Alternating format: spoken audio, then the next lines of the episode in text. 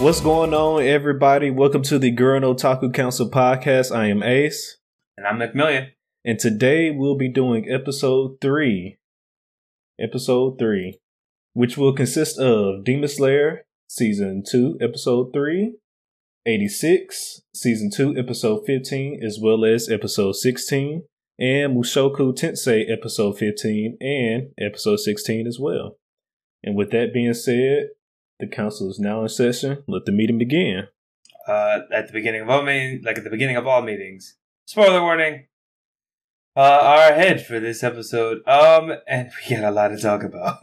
so we have a lot to get through. So, uh, first we'll start off with Demon Slayer. And Correct. um, I can't say it any better anymore, people, but uh, you could already guess based on my smiling demeanor. Uh, we are back for another episode of the movie. Basically, the exact same thing happened, but don't worry. This time, we're actually going to try and review the episode. So, uh, yeah, Alex will keep uh, Ace will Ace will keep me in check. All right. Well, yeah, with that being said, so we're just gonna, as you said, you know, we're actually gonna review the episode this time. We have no other choice. we're here. uh, so Demon Slayer episode three should have been is the scenes from Mugen Train where everybody's stuck in their respective dreams. So you get to see what everybody is dreaming about. Um, Zenitsu's dream, Inosuke, Rengoku, and Tanjiro. So the episode starts off, you know, just like the movie with Zenitsu's dream. And in his dream, he's just running around with um Nezuko. Thank you. I don't know why the fuck I can't think of her name. He's running around with Nezuko. Who else will he be running around with? I don't know. But you know, he's running around with Nezuko having a good old time. And that's basically Zenitsu's dream. Uh anything about Zenitsu's dream you wanted to touch on, Jay? Um, so I guess since we're like actually trying to actively review it, uh, if you remember back in like season uh, season one of Demon Slayer, and it talks about how he used to live with his grandfather, who is a retired Hashira of the lightning uh, of the lightning breath. I'm assuming the place they were running around might have been wherever him and his grandfather lived. Um, considering uh, it seemed like last season we might have gotten a flashback or some context to Zenitsu being in a tree and stuff like that, and the place looked somewhat similar. Um, Yeah. so it's I guess it um God, it's so hard to review this. Uh in, in a way I, it's nice to see I guess um the reprieve of them just being acting like normal kids in their dreams or like what they would be doing if they weren't demon slayers possibly because that's mostly what the dreams consist of except for possibly like Rengoku's but um Zenitsu it was nice to, I guess to just see Zenitsu not freaking out and crying Um, you know, so and enjoying himself in Nezuko. So that was a, a good moment of this Yeah. episode. That it was. So Zenitsu's was the first dream of the episode slash movie. And then after that, the next dream we went into was Inosuke's, and we see Inosuke running around in a cave along with Nezuko, Tanjiro, and Inosuke, not Inosuke, and Zenitsu. Zenitsu.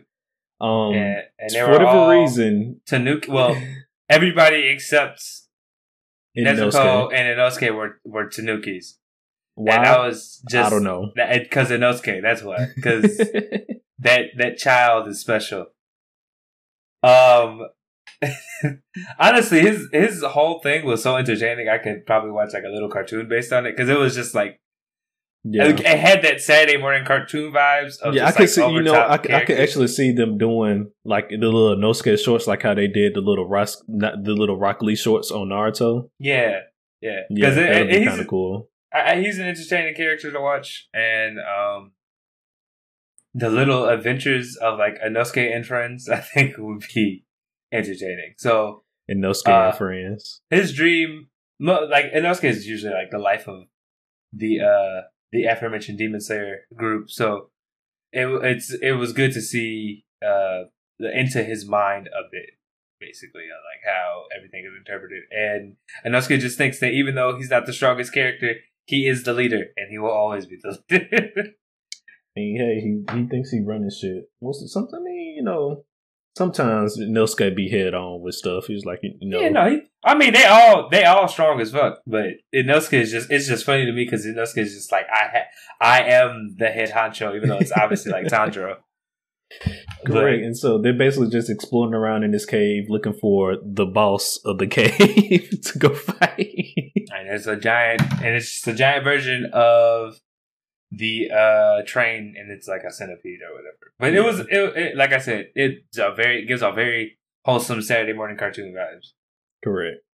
And then, so the third dream we go into slash on the episode slash movie is Rengoku's dream, and he's actually having a dream about him talking to his father and about he was basically not basically he was telling his father that he became a Hashira. Yeah, and his his is more of a memory than a dream, which yeah. lets you lets uh which is some insight I guess on basically how Rengoku's life plays out. Like uh it's obviously that this is some that moment with his dad is something that sticks with him. I guess within his like time as a uh as a Hashira or the Demon Slayer Corps. Basically, he knows that what he's doing is important, and even though his father doesn't acknowledge it, and Correct. in a way it's somewhat heartbreaking, but also in a way it just shows you just how like convicted Rengoku is to saving people and the things that he's doing.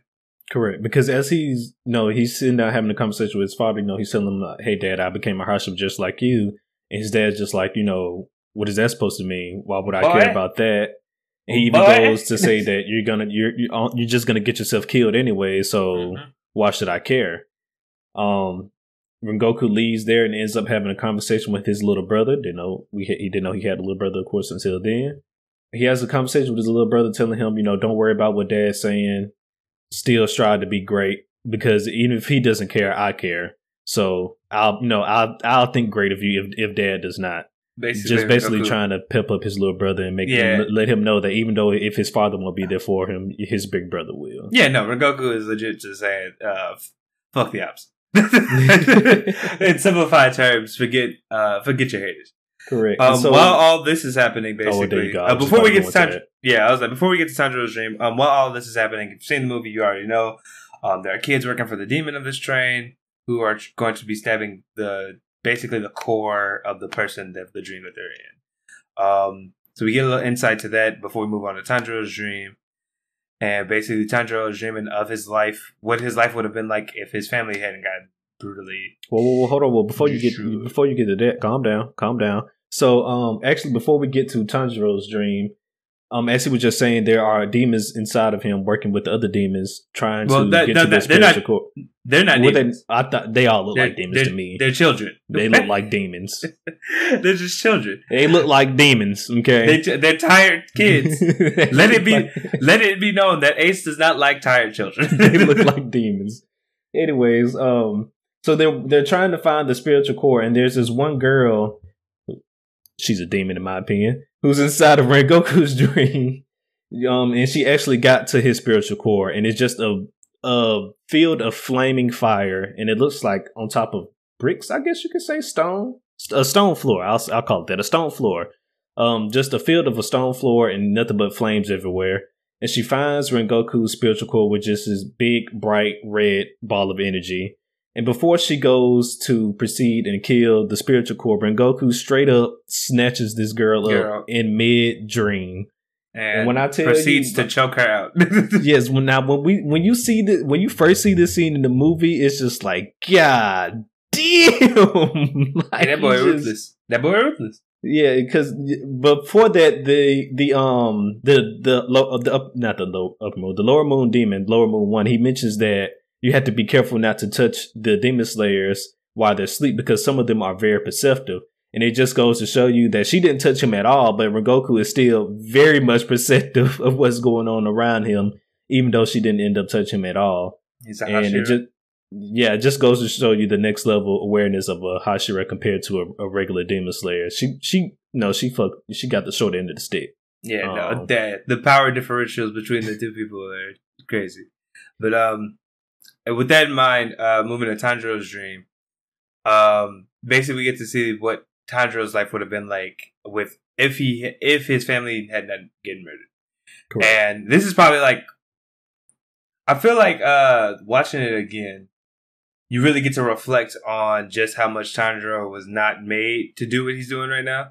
Like he was legit happy with the life He- that he had. That he was. He was happy being. What was he doing? Um, coal. He was a coal. Well, he was The- selling coal for his family, basically. There it goes. I was about to say I wanted to say it was cold, but there you go. You confirmed it. So yeah, Mhm. he was he was happy doing that, and you, as you all know, he just got sucked into this life by, you know, wrong place, wrong time, basically. I guess in his instance, right place, right time. But I know it's right. I know it's wrong. I don't know in what world did your family get. oh, I actually, mean- technically, he was.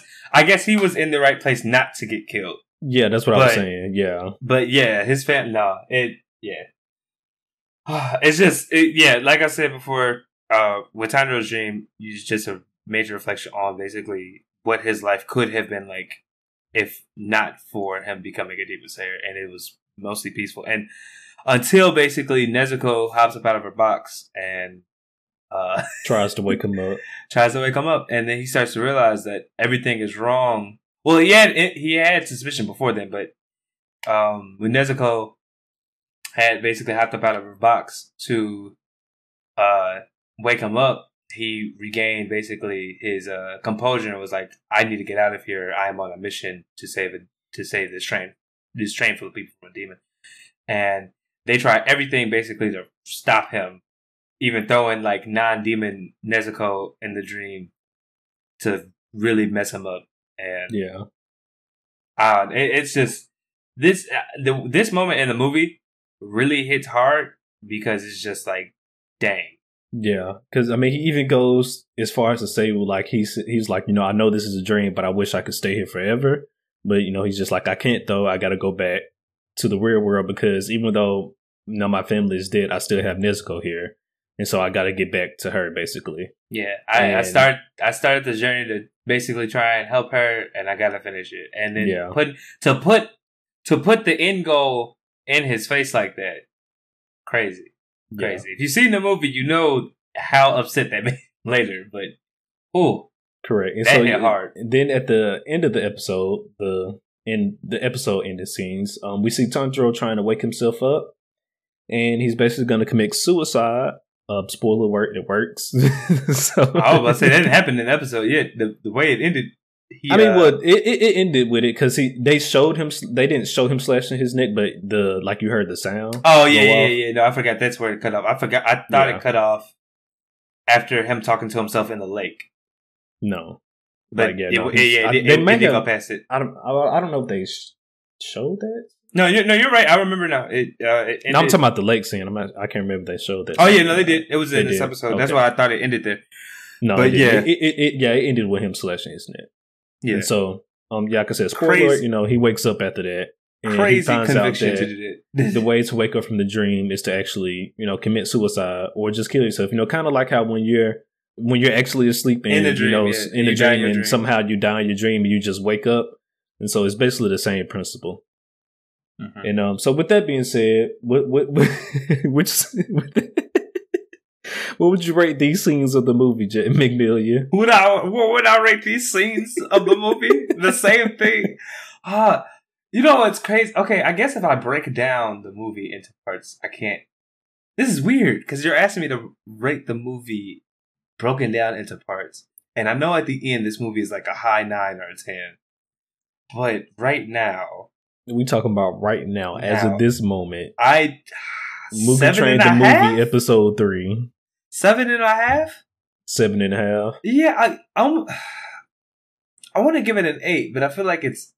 I mean, I, can can't- see, I can see it being a strong eight because just like you know, you mentioned before how this really showed how you know Tanjiro really wasn't built for this life, as well as how he, like you know, I mentioned earlier that he really wanted to stay there, but he can't stay there because he still has to live for the people that are still alive. Mhm. And it also just shows you know how much he actually does still miss. We know we know he misses his family, but you know you get to see that again, just how much he yeah. misses his family. And so I mean I can see it being a strong eight, but I mean I don't know. I'll give it anywhere from a seven to eight. I don't really. That's that's my range seven seven to eight.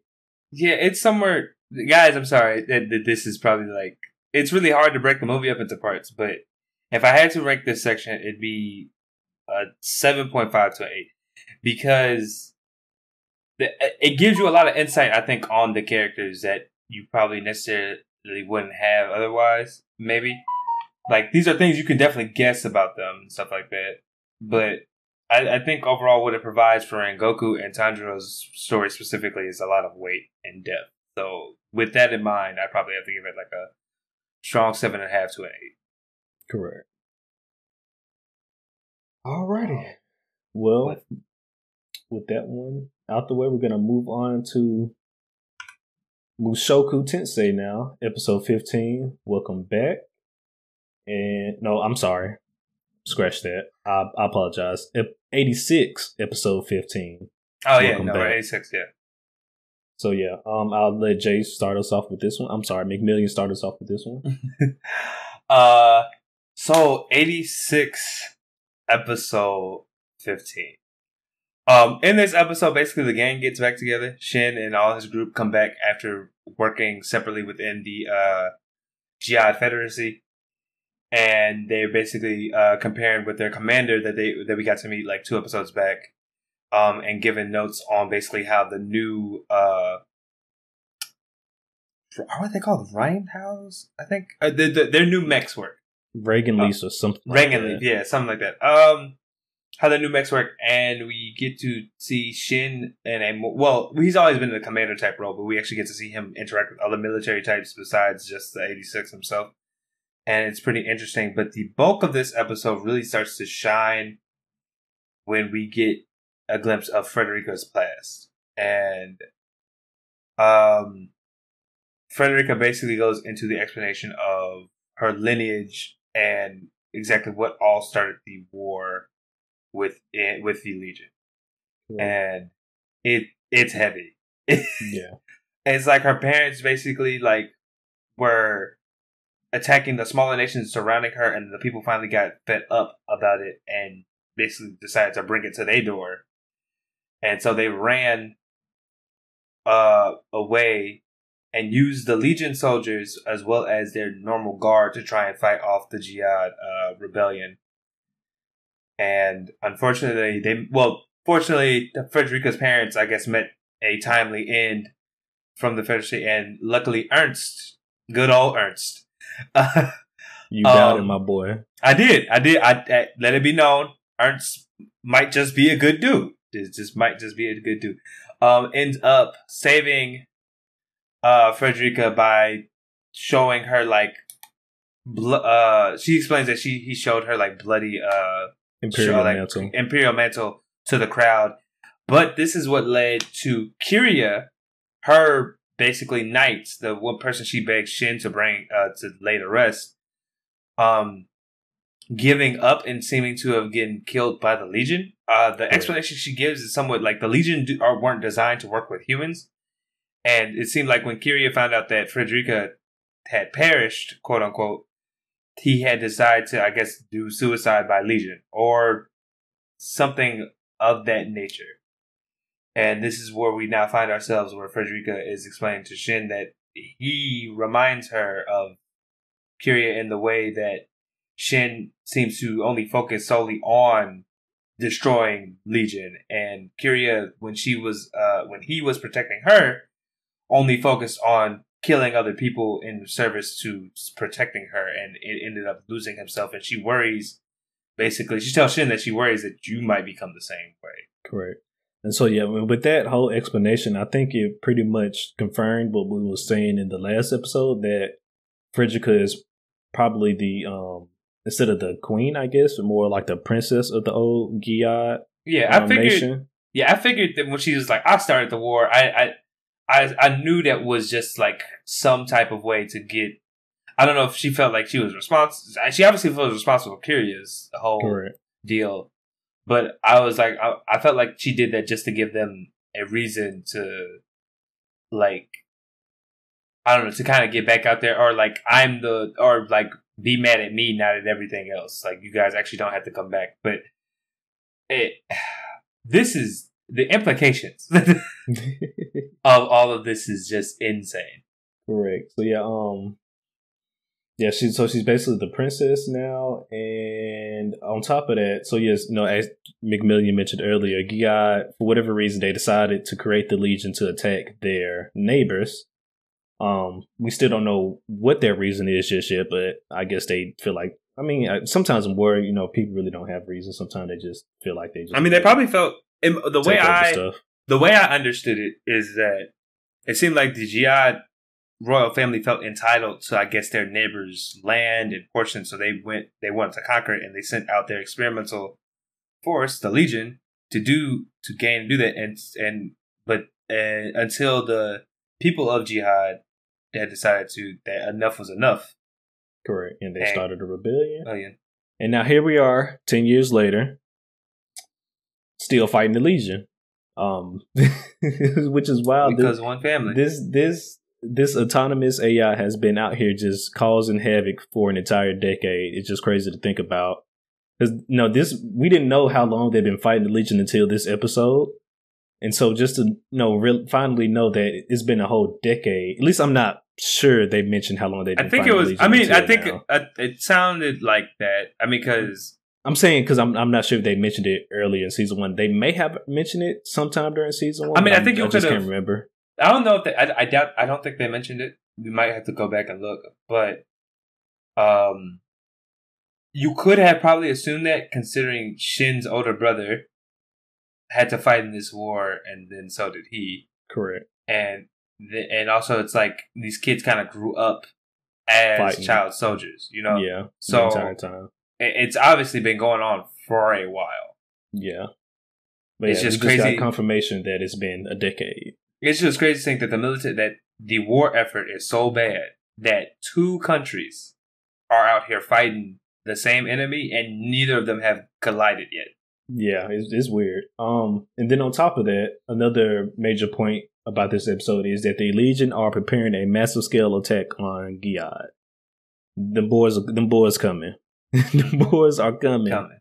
And Shin knows they're coming along this whole time because you know Shin has the special connection with the Legion. It's the same, you know, same thing from season one. How he always knew when the Legion were on the way, and he tried to warn the Giad, but of course they didn't believe him because they thought that their intelligence and their scouting was good enough that they know how many Legion were on the way. Which I guess on in their defense, that you know they was actually doing the proper work in their yeah. Unlike the uh, Fed, unless uh, unlike the uh, the Republican, Republic, the who Republic just, who didn't really care. Yeah, they were just like, oh, this war is gonna end because the Legion are eventually gonna oh gonna die shut down. Yeah, yeah. Or that's what they that's what they believed. Basically. But as if you watch season one, you will know that the Legion will not be shutting down anytime Time soon. soon. no, not at all. It will uh, not be shut down anytime soon. So yes, and it's a it's interesting uh, that you brought that up because uh, Raiden, uh, one of the other eighty six on Shin's group, was just like when he mentioned when he said he tried to warn them of like his ability basically to hear the Legion. He was like, "Hey, bro, they not as the the the, the Giad Federacy. While they like to claim that they are better than the Republic, they're just evil in different ways." And he was like, Correct. "You might want to be careful about bringing it up to people because they will put you they put you back in the lab real quick." Real quick, real quick. Which I I wouldn't doubt it because I mean these this this the same you know country that made the Legion as well. So mm-hmm. and I mean also they showed uh they show on the surface like they are concerned about them, but in reality, I think they know that they're uh, that they're still using these children as weapons, and that I don't think they really lose that much sleep over it either. Correct. Well, in the, some of the, some they, of the people, some of the people close to them, like their commander, I think, actually does care. Correct. But like the upper echelon, they I feel like they're just acting because at I mean, the end well, of the day, they know they need. Even in that sense, they until the next episode, which we're going to get into, they haven't really been in. Uh, they haven't been. They they've been in battle, but they haven't been, I guess, on the front lines as much because. In this episode, Frederica also mentioned how they have basically just become lackeys for the uh, the the military, not the general, the military. How they just became lackeys for the military. Yeah, because they've been spread out because I, I imagine I think the original plan for them was to be the elite like squadron, correct, uh, to fight the Legion on the front lines, but they hadn't. But in this episode, they do go back to like their main base, and they all come is, back together. Yeah, which is at the like forefront. Um, but yeah, that's. Uh, do you have any more to say for episode? Uh, episode fifteen. Episode fifteen. I think we touched up on everything because you took you already t- we already touched upon Frederica and Kiriya. Mm-hmm. Yeah, so yeah, no, I think that's everything. Okay. fifteen. So, what would you rate this episode? Um, I this was a pretty big episode. I have to give this probably a strong eight because the fact that we learned about the beginning, what started the whole war that we're currently in now, and how it has affected uh the protagonists, uh, uh, the old the the past of our protagonists, as well as like the current state that we're currently in, as well as like Frederica, how like that all goes together was super insightful and really spells out just like how dangerous these uh the the Legion's autonomous AI is. It's they have a lot they need to do if they ever expect to get out of this war. Correct. Um, no, I, I would agree with you, but I think I'll just, I think I'll just stick with a seven. Um, it was nice actually getting confirmation on Frederica's past and also confirmation on how long they actually been fighting the Legion because I think that you know that right there is a point. That little aspect is important as well, as well as for the fact that we finally get to see the group back together now. Mm-hmm. Um, there's been, I think they say like maybe like a few months or something, or a month or two since they've actually seen each other. So it's just nice to see them all back together in the same scenes. Oh yeah, that like was that. yeah, that was really nice. That Yeah. really nice. It was always nice to see the group together. You know, so yeah, I'll just give this. I'll, I'll yeah, I'll stick with a, ah, I'll stick with a seven on this episode. So Um, moving on from that, we're gonna because like we said, this is a double up. We're gonna move on to episode sixteen of eighty six. Even so, and with this episode is basically just the Legion are going on a massive They- scale attack. They uh I mean, I, like I said, we're not here to we're not here to do a synopsis, but they popped off. Every- Everything popped off this episode. this, I- yeah, I guess before we even go even deeper into it, this probably has to be the best episode of the season so far. yeah, we. I mean, we we can't give our scores right now yet because we gotta discuss it. But Correct. my God, y'all, if y'all are Right. not, if y'all are somehow watching this podcast and not watching eighty six, shame on you. so I'm gonna start. Yeah, I guess I'll start off with my first point. Is they in this episode we got confirmation of the other of some other countries that are in this world. Um, so they named four. So apparently there's only four countries in this world. So I'm just go ahead and name them all real quick. The Giad Federacy, which is in the east. The United Kingdom of Roa Gracia, which is a new kingdom we just learned about, which is in the north. The Alliance of the Wald, which is another new place we just learned about, which is in the south. And then the last one, which we already know about, the Republic of San San Magnolia, Magnolia. which is in the west. And, Um, and the way this starts off is basically the Legion, and they're like, "Hey, grand scale attack, go kill everybody." Go kill everybody. But now, granted, um, and this is a good thing. Uh, we'll probably get more into this later, but like, we don't get to see, uh, the kingdom of Roa Garcia, Gra- although sorry, Roa Gracia, and the Alliance of Wald at all in this Not fight. So that I, I'm wondering if at any point 86 will ever touch on these two other countries. I mean, but to be to be quite honest with you, those two countries probably fail. At least one of the other I- two probably we, fail. I mean, we'll get to it, but yeah, I was thinking the same thing. R.I.P. to them because look, the um the Giad Federacy. We'll I, we'll go to that fight because that's basically Okay. the thing. G, the Giad Federacy. Only reason they even had a chance was because Shin warned them early in probably the most ridiculous way. He walked into the head of the military's office and pointed a gun and was like, "Get deploy everybody right now." This instance, this instance, like I, I, I did not.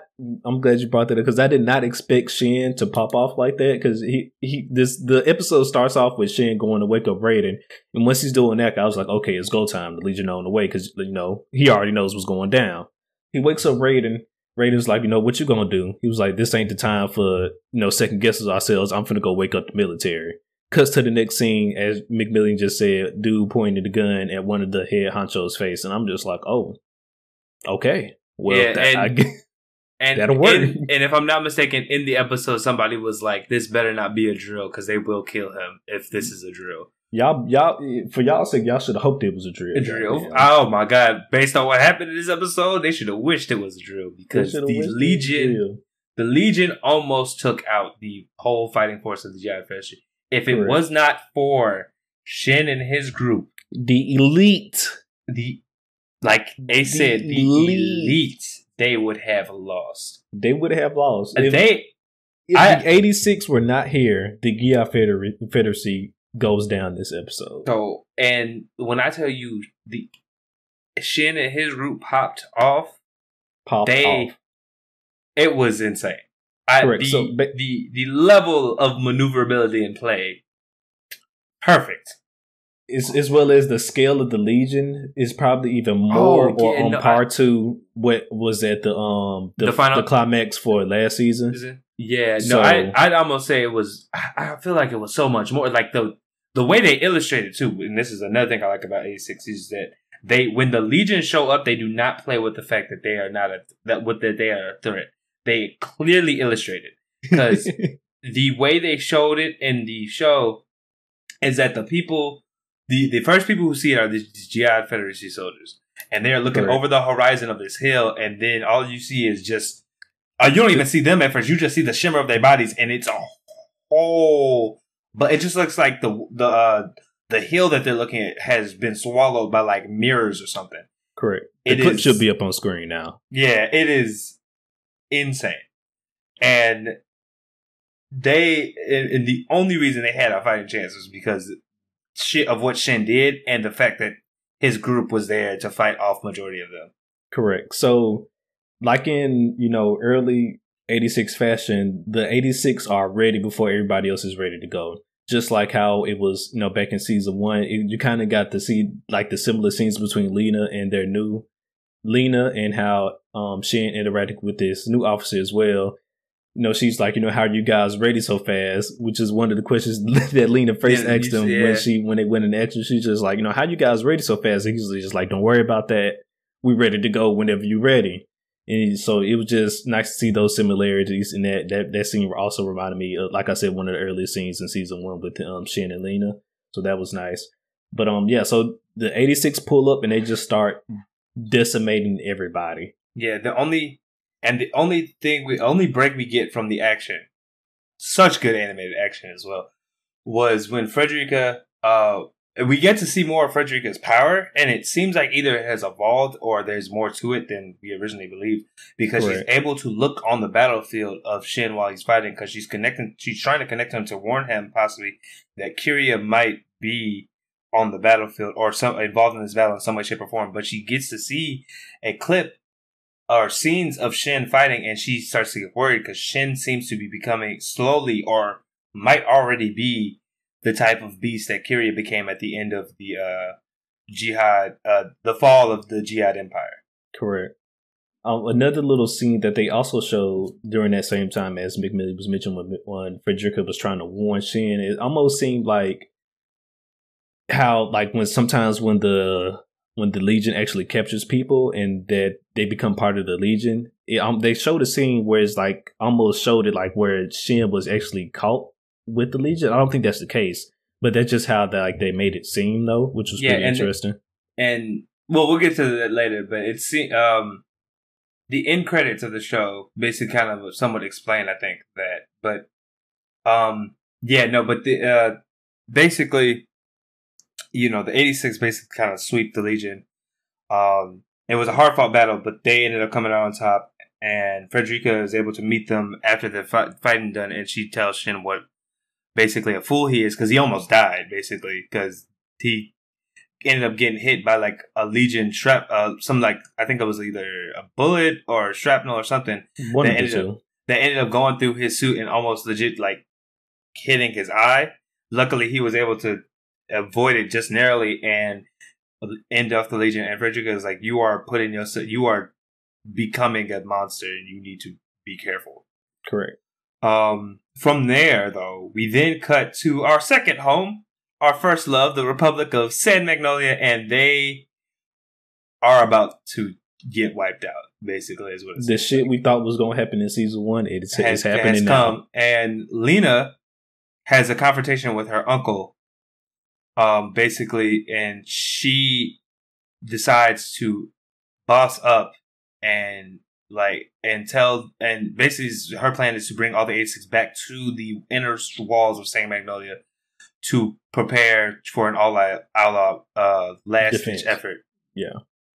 Uh to protect it. And they have like a whole basically like conversation of what that could look like because the 86 as you know the 86 were in, are basically slaves to San Magnolia.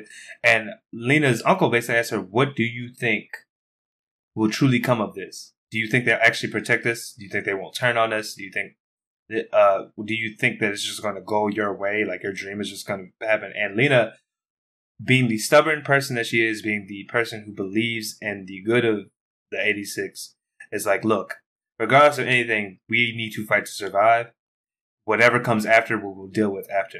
Correct. I mean, th- even just that scene alone just goes to show you how arrogant the people of the Republic are, or and can be sometimes. Because her uncle even goes as far as to say is, "Don't bring in the eighty six into you know the districts. We'd rather die than have the eighty six protect us." I mean, and it it's basically kind of makes sense. I mean, it makes sense that he would say that because even because he's one of the, like he's even though he is a, mem- a member of Saint Magnolia and he's like one of like the upper echelon people, he is also like a realist.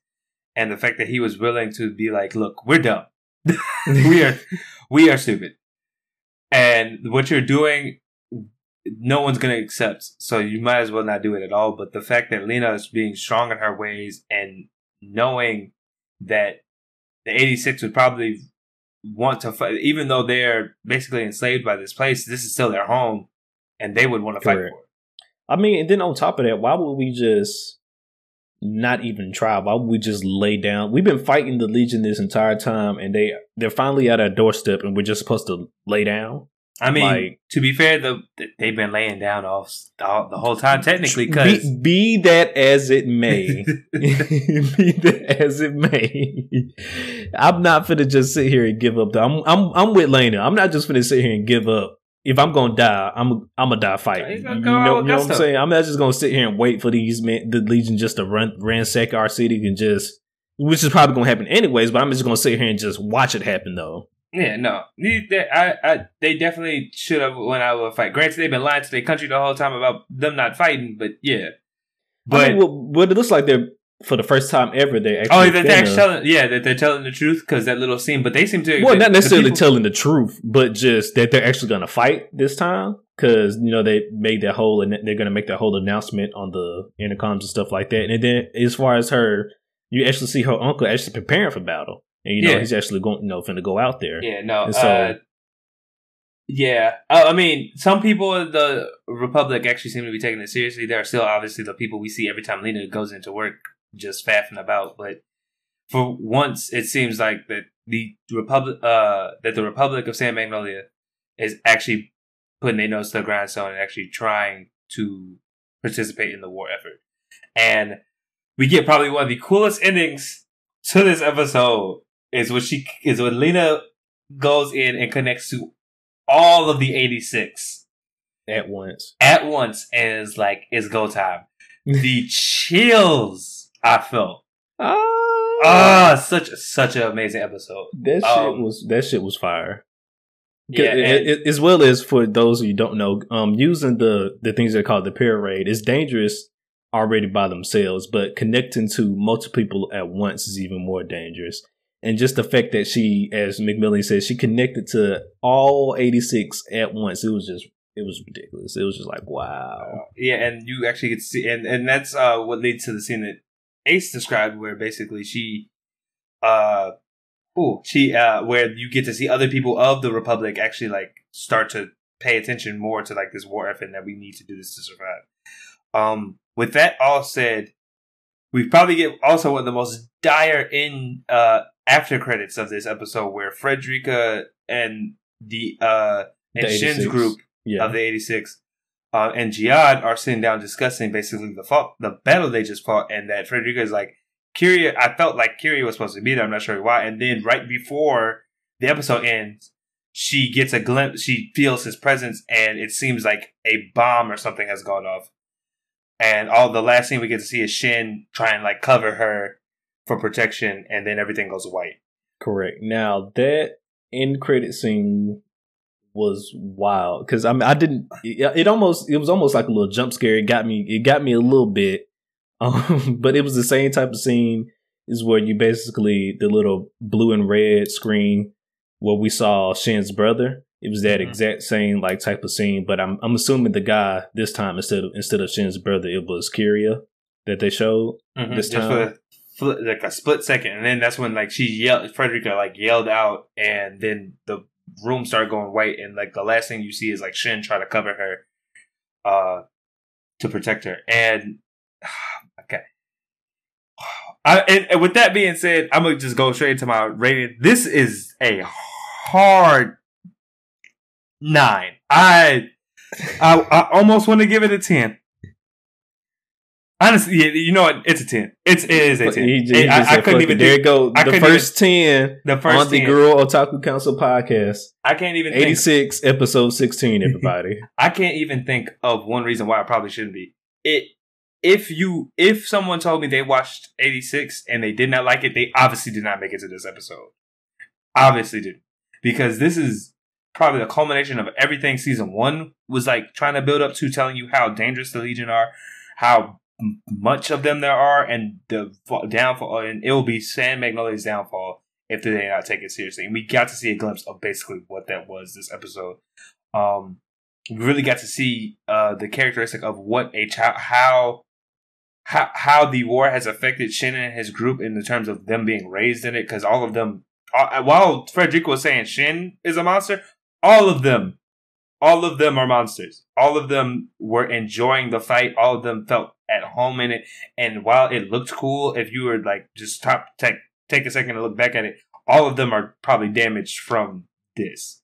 But you got to see every like the action from the action to the sound design down to like the characters everything was on point this episode. I really Yeah. can't give it anything less than a 10 No, giving it I- a I- 9 almost felt disrespectful I would, I, I would have to agree. We just go ahead and make you know make it official. Give it a ten as well. Um, everything so far this season there was not as much action. Um, but somehow all in one episode they they managed to not put probably the best action scenes we've seen so far in '86, but also just the stakes behind it and the or the urgency of the episode built up. It, this episode built up so much we got the confirmation of the other the other nations that are here in this world.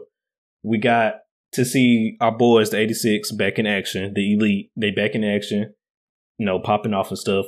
With some of the best animation we've probably seen so far in 86. Like the animation along with I'm pretty sure this was CGI as well, if I'm not mistaken. possibly Um, if it did it looked amazing i Correct. could not No, yeah, no, it looked it may I don't quote me on this. It may or may not be CGI. But um but anyways, the the animation just itself this episode was just just top just top notch. The the, the animation is always good in, in 86 regardless, but this is like you can tell they put the fine details into this episode, which is just beautiful. And then on top of that, just the ending of this episode as well. We go from the attack at Gilead to the attack on the Republica now.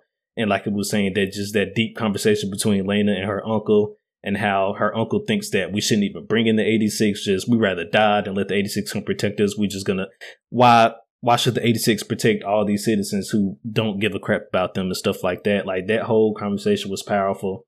And then just the ending cutscene was came out of nowhere. Did uh, from this episode to be to go from the beginning to end like this, it was just perfectly done. Then they even left us on another cliffhanger that came out of nowhere. Ten out of oh hmm. excuse me. But i there's nothing more we can say. Honestly go. I hope that At y'all this watch point- this episode. If you have not seen eighty six, I don't know what you were doing. watching go this watch podcast. 86. but thank you for watching. But yes go watch 86 Go watch eighty six. go watch 86 come back and then like this video. Um All with right. that said uh we're gonna go into mushoku and uh we're gonna start off with the uh for the 15th episode uh slow life in Dol Doldia village. Um just like a brief just a brief synopsis basically. Uh you know in the last episode rudy and them saved Doldia village. And basically we kind of get to see what their daily life is while in it. And we finally get to find out we finally get some information on our old sword master Ghislaine. We find out that she came from this village and that the uh, Beastman trapped Rudy actually is Ghislaine's brother, and we get to see the ramifications of him realizing that his sister actually, while he knew her, might have been a like uh, Slacker has really made a name for herself, and he gets to see the ramifications of that. While also we get to see Eris mature this episode, and the fact that she had uh, took upon a sword student, and it was a lot of uh, character growth. I think specifically for Eris's episode, it was a lot mostly a focus on her. Um, with that said, though, it, it was a very interesting episode because we actually get to see uh, how Beastman life works. We get to see how uh, Ghislaine got picked up by the Sword God himself, um, like the origins of that, and as well as how uh, Eris grew as a person. She took on um, basically Ghislaine's niece as a student, and it's probably some of the funniest stuff because Eris is beating up probably this like little girl that was half her size. I don't understand it. so yeah, um, episode fifteen wasn't you know much going on in this episode, but we do you know as McMillan said, we do get to learn more about Ghislaine's past, which was an, an, an unexpected little surprise right there. Mm-hmm. Um, as well as you found out the reason why they're still in this village because I was wondering why they're still. Oh yeah, the rainy the season. Village. Yeah, and so yeah, the rainy season. So apparently, I don't know if it's just their village or maybe the area that they live in as well. They go through a rainy season where apparently it rains for three months straight and that's the reason why they were stuck there. And you you may be thinking, well, if it's just raining, why can't they go? Well, the reason why they're stuck there is because the beast people like they live in trees, and the rain is raining so much that the tree that the water is actually you know rising up very high amongst the tree lines and yeah, stuff think, like that. Uh, for a visual, think like a Great Lake. Basically, it rose a lot, and they were basically stuck there because they couldn't basically travel. Obviously, with that, and then right. two uh, Ruijerd was helping the uh, these people survive the rainy season. He was like helping, I guess, them configure the village to so Correct. more people, so that they wouldn't have any more casualties the next time this came around. Yeah. So apparently, um, whenever this does happen, they they tend to have maybe a few casualties. But as McMillan was just saying, thanks to the help of Ruijerd, they didn't have any casualties this rainy season, which was you know another good thing. So there was another good deed done by the suburbs, well, the Superd which is Ruijerd. So no, just to help get his name out more. I'm not sure how if the Beast people will actually go and spread his name and goodwill and stuff, considering that they're probably, you know they're, probably. They're Beast people. I mean, they might, but they they probably don't really leave their village that much. Yeah, true, true. But I, I think this will definitely help later on with uh you know Rudy's goal of uh, bringing the reputation of the Spur back to being like good people. Correct. Um, but like I said, mostly most of this episode focused on Eris and her dealing, her training a student up under uh, in the way of the sword, and we actually get to see a lot of her. Uh, her, uh, her character growth of how she's been affected with Rudy being in her life. She actually was very patient and uh, nurturing, even though it was Eris's version of nurturing, which involved a lot of uh, a lot of fighting. But it was nice to see um Eris kind of take on a more paternal role in a way that like had a lot of responsibility. Because as you know Eris is usually the spoiled brat of like Mushoku. But in this episode she actually gets to show how she has grown.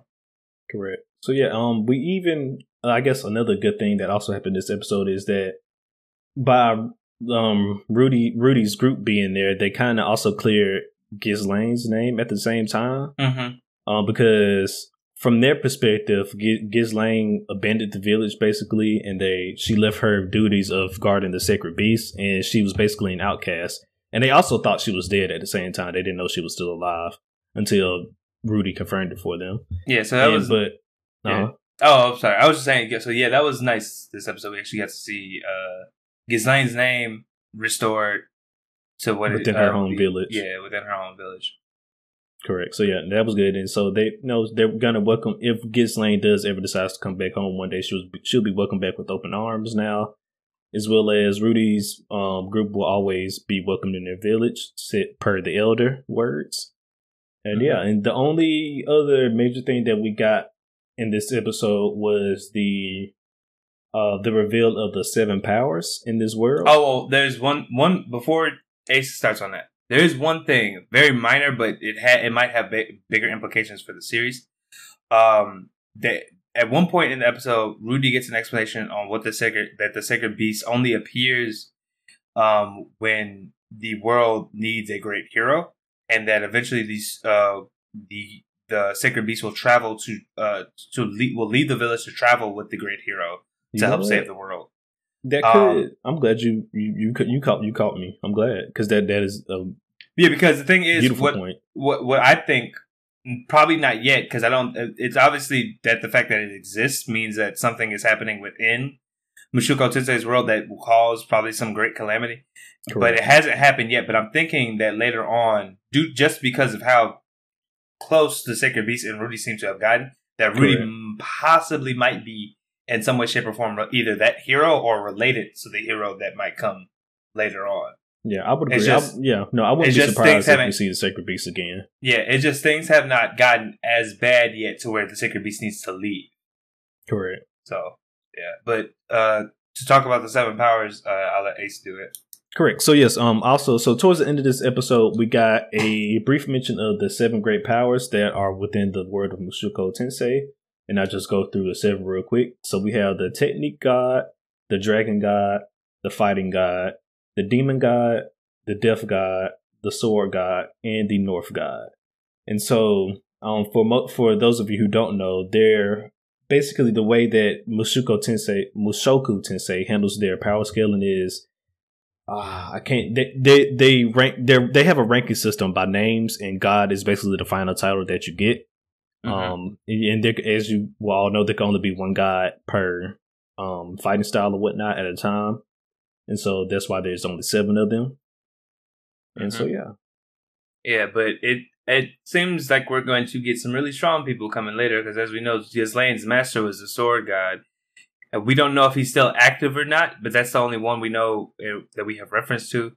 Uh, there are some that they might have shown us already, like Alex. Uh, well, I'm sorry, Ace has a theory that the dragon. We've seen the dragon god from the end of season one, but it hasn't been confirmed yet. But it has not pretty- been confirmed yet. but, But, I mean, who else would it be if not a dude who legit was raised, who seems to have appeared and fought dragons? this the scene is legit. This old guy we never seen before, just walking in these high mountains with dragons flying around him. If that's not the dragon god, I don't know who it is. yeah, but um, I guess before we move on to the next episode, uh, to rate it, I would have to give this episode like a seven, solid seven, It was a Uh, nice- I can't, I, I can't give it a seven. I got to go at least a six. six, six. Okay, I mean that's fine. I for me, it was a, it was definitely a slower episode, but the stuff within it, I think, helped build Mushoku's world out more, and that's I probably mean- what I appreciated about it most. Mm, okay, I'll give You you that. it? You I, I, I give you that. I give you that. I mean, they as far as the only really them know the major world building hints that they dropped was the seven great powers and the fact that the sac- the sacred beast is here to one day go travel with the hero. Um, so I'll give you that. But I mean, I'll, I'm staying with the six. That's fine. But That's I can fine. see We why We don't gotta give. agree. I see why you would get a, give it a seven though. This the purpose of this package. Different views. Um, now for the really good stuff.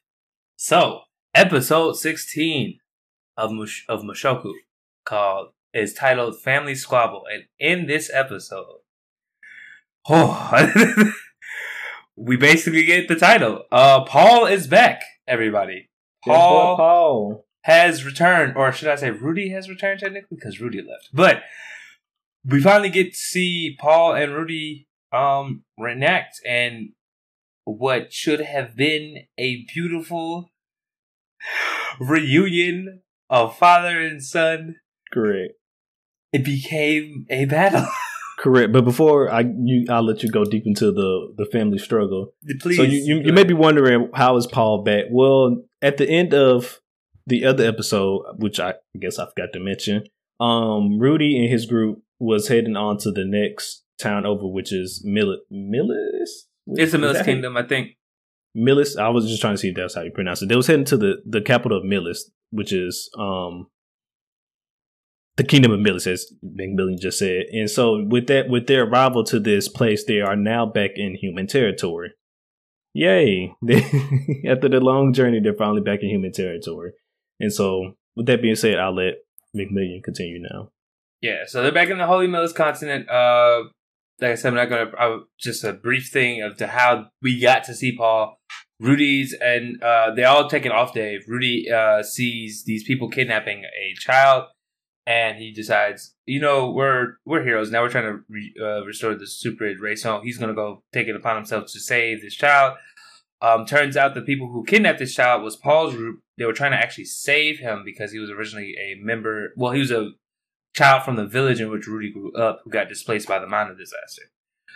Um, this led to Rudy and Paul basically reconnecting, and they decide to go to a pub. And basically, Rudy explains all the, his whole journey, and Paul surprisingly is super upset at Rudy. He feels like Rudy was not taking anything seriously; that he was just out gallivanting the countryside with Eris and Ruijerd and having fun while he was out here searching for other people uh and who got displaced by the man disaster and Rudy was like, Well, I had no idea that more than just myself and Eris got displaced. I didn't know anything. Why are you being an asshole to me, basically? And they start to get into a fight and Rudy legit lays one on his dad. I, the last time we saw Rudy and his dad fight, he lost. But this time Rudy legit lays into Paul, which leads to Rudy finding out that his sister Norn um was still with Paul, and they unfortunately have probably the worst introduction a brother and sister should ever have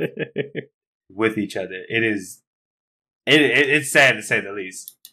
Yeah, like, so basically, at the at the point when Norn walks in, Rudy is on top of his dad, just punching him, and Norn just walks in and pushes Rudy over, says, "Get off my dad." Y'all, I was ready to cry. I that is probably the worst way to meet a younger sibling. And when, well, I mean, technically he knew her before, but like this is actually her when she's cognizant and can speak and remember and remember things. This is probably like the worst, one of the worst memories she's ever gonna have, and it's caused by her older brother. That yeah, insane. But after the fight, and after that, Rudy actually tries to leave the pub, and his dad basically explains that the reason the reason he was upset with him in the first place is that I le- that he left a message. The message he left in episode one was in Zant was in uh wait hold on yeah Zant port, and Zant was the port that they landed in when Rudy got kidnapped uh by the Beastmen. And so they never went inside the guild, but if they had, they would have saw that Paul's they would have saw Paul's message, and Rudy would have learned that his mother, his other that his basically the people from his village had gotten displaced by the mom disaster, and that his mom and his other little sister, as well as their maid, uh, also were missing. And Rudy feels terrible at this point. Yeah. You know, with that being said, that also touches up on another point we made in the last episode is, um, you know, the point of the blast. You know, I was I was I was talking about how I hope whoever did this mind this this displacement did do all this just to attack Paul's family but from this episode, it seems that that was not the case. Maybe not fully, because yeah, not, more, not fully because it, it, actually hit their entire village, mm-hmm. and so and everybody from the village has gone missing. Paul even describes that you know people have been waking up in strange places that they never knew about, and some people were actually enslaved, which yeah. is why they was actually helping out that boy that Rudy thought was being kidnapped, but they was actually saving him from wherever he was enslaved at mm-hmm. which is crazy to even think about. I look, Mushoku's world building is amazing, and this episode really solidified it for me. But I mean, besides that, Rudy, uh, like I said, Rudy from this encounter basically disheartened, and he returns back to uh the part uh, his the place that they're staying end, and he's you see him trying to convince himself that you know, okay, I understand now why my father's upset with me, but you know, we can regroup, we can talk, we can fix our relationship. And he's trying to convince himself of all of this basically. And eventually it sets in that this might not be fixable. And he gets really depressed by this. Correct. Um, Ruijerd and Eris return from basically their day out, and their uh, Eris is basically ecstatic because she's uh, seems to have done pretty well for whatever she was trying to do until Goblin she gets back. Yeah, and, yeah, Goblin Slayer. Until she gets back uh, to the to the room and she sees Rudy all upset, and she tries to console him the best way she knew how, which was turning her dad, his dad. It was somewhat funny, but we actually got to see like Eris uh, take time to consider the fact that well, Ruijerd points it out, but she took the time to consider that maybe all Rudy needed at that time was a shoulder to lean on. Correct. and that's kind of basically where the episode ends. And we don't, um, they didn't reveal the title for the next episode, so we don't necessarily know what the main stay is. But with all that being said, I wonder from this happening, will Rudy's quest change? I was, may- and will I, he? I was just about to bring that up. and, and will and will he will he go with his dad now, or will him and or will they go back to the demon continent and try to find his family? Well, no, I- well, one, I don't think they're gonna backtrack per se, but I definitely think from this point on that Rudy's mission might change a little bit now. Like he maybe he might still feel the need to take Eris home first, especially since they're probably no so close at this point. Mhm. But is either this is either gonna go one or two ways. They're gonna have a conversation, you know, next episode about their next step. And Rudy's gonna be like, "Hey, Eris, I need to go look for my family. Before I do that, I'm gonna take you home first. And then you know how Eris is. She can be like, "No, fuck that. I'm not going home. I'm staying with you, Rudy." And you know, they just Rudy- put they just Yeah. put taking Eris on home for pause right now. Yeah, and we all know that Ruijerd probably would have no problems helping Rudy out, saving his family, especially when kids are involved. Because as we know, Sylphie, well, although Sylphie's probably like the same age as Rudy now, so she's somewhat like of a preteen. she's still technically a kid. kid. Know, yeah, no, you're right, you're right. Uh, uh, but like I'm, pr- we as we know, Ruijerd cares a lot about children, so I'm pretty sure he would not have any qualms Correct. helping Rudy find and, his family. And that, and that would be also the main reason why I think that Rudy will also change his um, mission a little bit because Sylphie is now missing. And for those of you who don't know, Sylphie is Rudy. That's that's Rudy's girl, basically. His th- at least that's the girl he wants to be his girl. I should Mhm. say. Um, because the whole reason why he's even even ended up in this mess was because he, He- wanted enough money. He wanted to earn some money so him and Sylphie could go To to, magic school yeah, together and his and his dad Paul set it up to where he could go work for Eris's dad, which is um Paul's cousin. Paul's cousin. So he he set it up to where he could go work for Eris's dad, and that's basically how he got to be Eris's teacher and stuff like that. And from there, you know, getting to the Mana disbursement and ended up in a demon nation. Yeah, no, but it's Um, Th- this episode itself could change the trajectory of where Mushuko, where Mushuku is going. Mushoku. Mushoku, Mushoku. I Mushoku. we keep messing it up. Sorry. We we do, but we're gonna get it right though. uh, where the trajectory of this story might head from moving forward, and in that regard, I, it this episode is really good. Story wise and character wise, it opened up a lot of avenues for where this everything could go, and I probably also got to give this one a ten. Ah, you might be getting a little. Uh, he might Well, be actually, a little no, too no, no. generous for this one. I, I I, would- I would give. I would give at least A nine. because, I'm giving it a nine. He's giving it eight. I'll give give it a nine. I'll give it a Um, nine. and my my reason for that is was which was kind of one of McMillian's reason earlier. The world building that they did in this episode was a lot actually. So I mean, Rudy finally knows what's been going on while he's gone now, and then for the fact that we don't know what Rudy's mission will now be going forward. Because if for just think about it, if Rudy decides not to take Eris back to her home village, then they're not going to find out that her grandfather died. And Yeah, if they don't find out that her major- grandfather died, what other implications will that have for Yeah, Eris's I- home? That- and if that- they do go back to Eris's home and find out what will happen then, so it's just a lot of what ifs and what not what ifs and just a lot of what ifs right now that that's that's no that we have yet to see. I, for me, the reason I feel like I had to give it a nine is that is what you said, but also we were waiting so long. I think to for Rudy to join back up with somebody from his family or someone that he cared about, and for them to for the story to give that to us, but also if for it not to for it to not be like all sunshine and rainbows, Yeah. but like in in, reality in a real way, like it uh for it to be somewhat disappointed it, it was like bittersweet almost because it was like great they're back together but oh my god there's a lot that need that's that, going on. No, yeah, like- because because yeah, it, I'm glad you brought that up because we I'm, I'm going to touch upon this now. During Rudy's and his father's conversation, you know, Paul mentions why haven't you written home this entire time, and that got me thinking.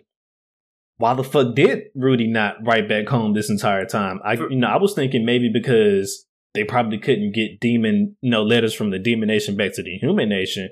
But if it turns out that Rudy could have been wrote a letter this entire time from inside the demon nation and sent it back home, then that's that's on him. hundred percent. That's on Rudy. Like hundred percent. If you had the ability to like write home this entire time, even while in the Demon Nation, that's something you should you should have done. That should have been one of the first things you should have done. No, but I, am and I completely agree with you. But if I think about the, the my time as a child, if I related to this, the kid, a lot of times people focus on what's in front of them and not what's in the peripheral. And I feel like Rudy based on the knowledge he had, the limited knowledge of the miners that he had, he probably didn't worry about his family that much. But you are right; he should have written home. I mean, but even if he doesn't write a letter back to his home, he still, you know, like you said, his whole mission was to take care of Eris. Why not write write write, yeah, write a letter back back to her home as well? If yeah. if it turns out that he actually had the ability to do this the entire time, whether it be him sending a letter to Paul's family or Eris's family, Rudy is wrong for that. Yeah, no, that's why I said that's why that's why actually why I think that's why I say this is a very high nine for me. It's not it's not a ten because it is missing. I, I want to say there's something that is missing, and I can't necessarily put my foot on it. But the the reason I feel like it's a nine is because of all. While this was like, uh, while I think both Paul and Rudy in, are in aspects wrong, I think the fact that they pointed out the fact that Rudy, our protagonist, messed up great uh, hugely in the fact that he did not write letters to anybody. He didn't decide to check up to see if the mine disaster affected anyone else besides him and Eris.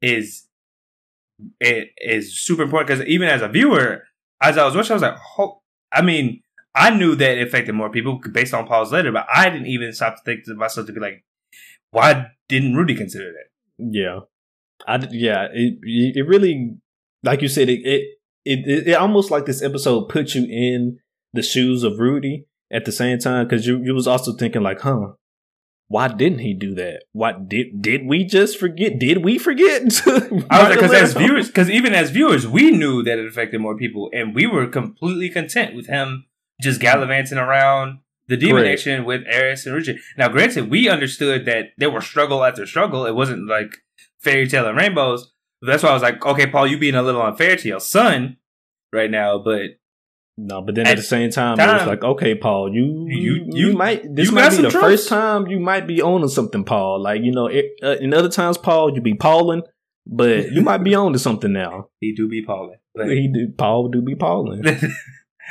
but I don't. I, it's some about this episode just hit really hard, and I, I gotta say, hats off to Mashuko in '86.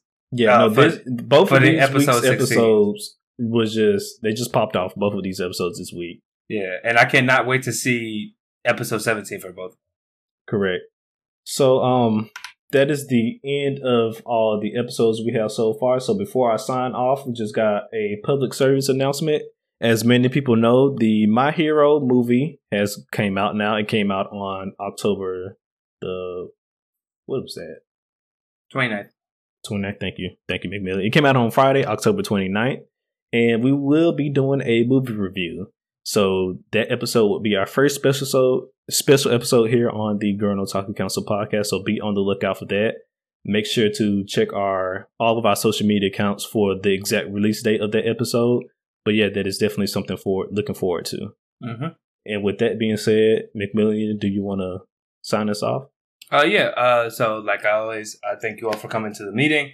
Uh, please leave some of your opinions and stuff down in the comments below. Uh, tweet at us, hit us up in our DMs, whatever. Because I, I want to see what everyone else thinks of these episodes or like the engagement between Rudy and his dad, especially because that just hit hard. But um, you know, you can find us on our social media. Uh, our Twitter is at Gurno Takus. On, everything else, Instagram, uh, Spotify, and YouTube. We are Gurno Taku Council. Uh, thank you guys for attending the meeting, and uh, we're signing off. See you guys next time. Peace.